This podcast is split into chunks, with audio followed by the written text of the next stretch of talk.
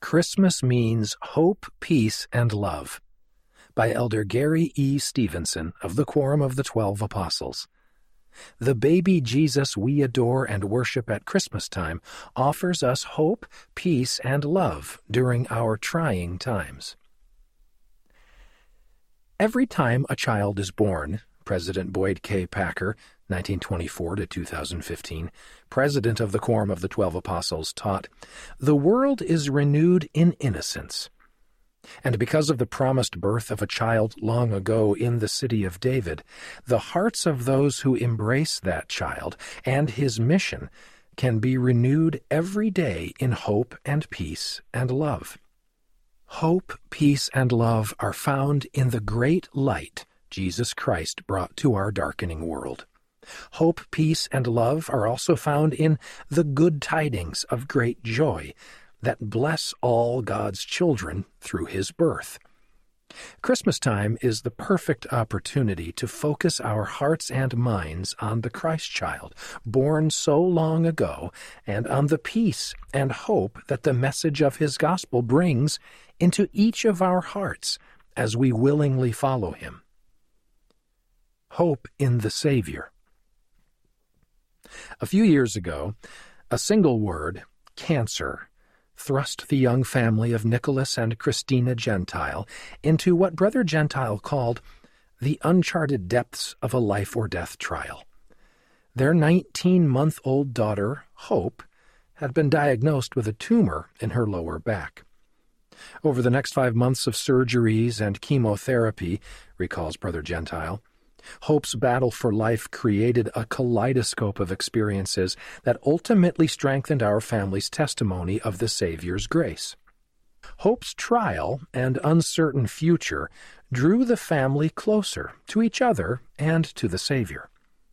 We knew that what we saw was only part of the reality that God saw for Hope, said Brother Gentile. Despite the darkness, we trusted in Him, regardless of the outcome. One dark night, during Hope's second five day round of chemotherapy, Brother Gentile noticed how much hair she had lost in the previous few days.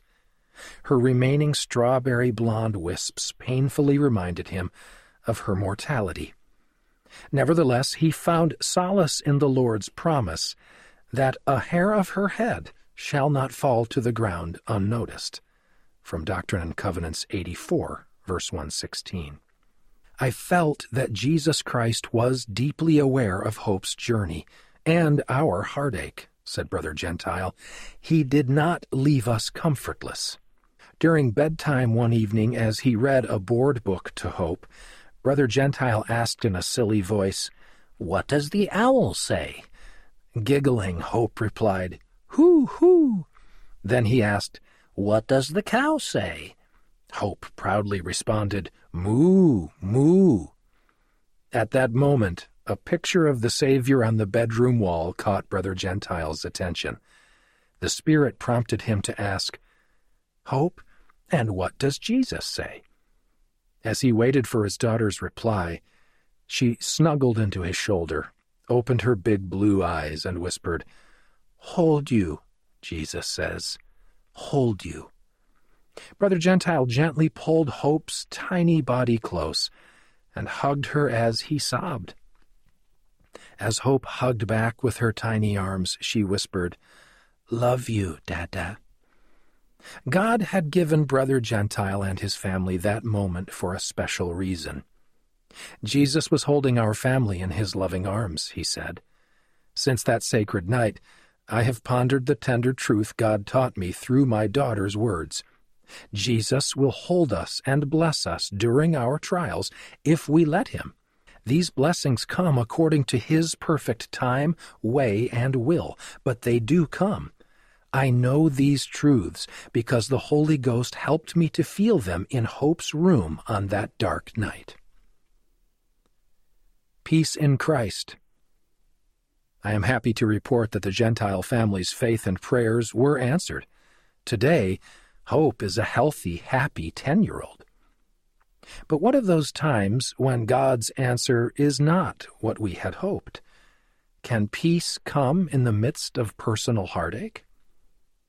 As the Gentile family found, peace is always found as we turn to the Savior, whose birth in Bethlehem we celebrate this season.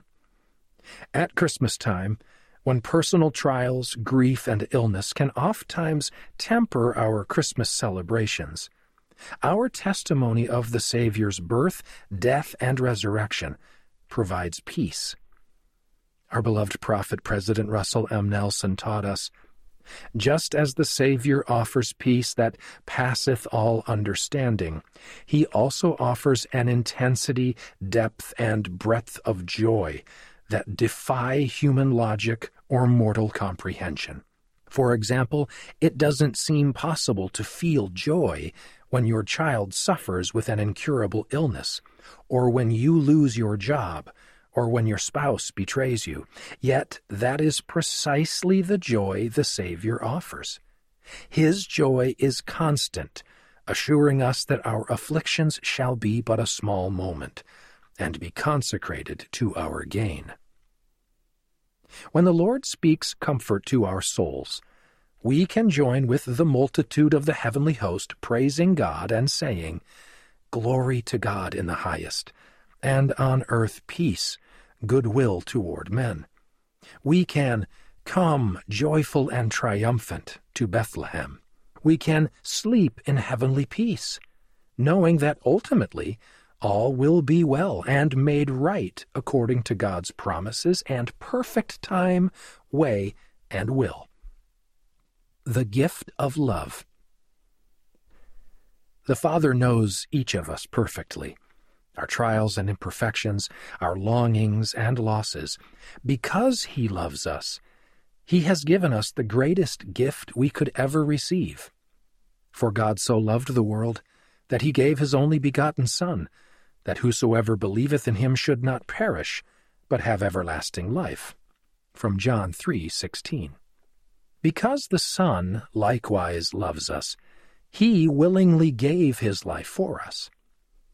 The Son doeth not anything, save it be for the benefit of the world, for he loveth the world. Even that he layeth down his own life, that he may draw all men unto him, Nephi prophesied of the Saviour. Wherefore he commandeth none that they shall not partake of his salvation. 2 Nephi 26, verse 24. As the Savior's disciples in the latter days, we have the responsibility and blessing to share the love the Father and the Son have for us. We share that love as we bear testimony to God's children of the precious knowledge we have that God lives, that His Son came to earth to save us from physical and spiritual death, and that in our day the Savior has restored His church, the Church of Jesus Christ of Latter day Saints. The gift of God's only begotten Son is why we celebrate Christmas. Christmas means lasting hope and peace made possible through the Savior's atonement and resurrection, wrought out of love for us. Christmas means everlasting life and eternal reunions made possible through sacred ordinances performed in holy temples. The main reason we celebrate Christmas is because of Easter, President Nelson said. He added, Because of Jesus Christ, we can repent and be forgiven of our sins. Because of him, each of us will be resurrected. We read sacred accounts in the New Testament of the birth of the Savior. This story is at the center of many of our favorite Christmas traditions. As we celebrate his birth, however, let us not forget that without his resurrection and atonement, we would not have Christmas. The Book of Mormon bears witness of the reality of the risen Christ, as well as of the richness and depth of the doctrine of Christ. During the Christmas season, those who use the truths about Christ found within its pages will add more meaning to their family's Christmas celebrations. I know that because of the Savior's love and central role in the plan of salvation, we can receive His peace and a more excellent hope at Christmas time and always. Read by Scott Christopher.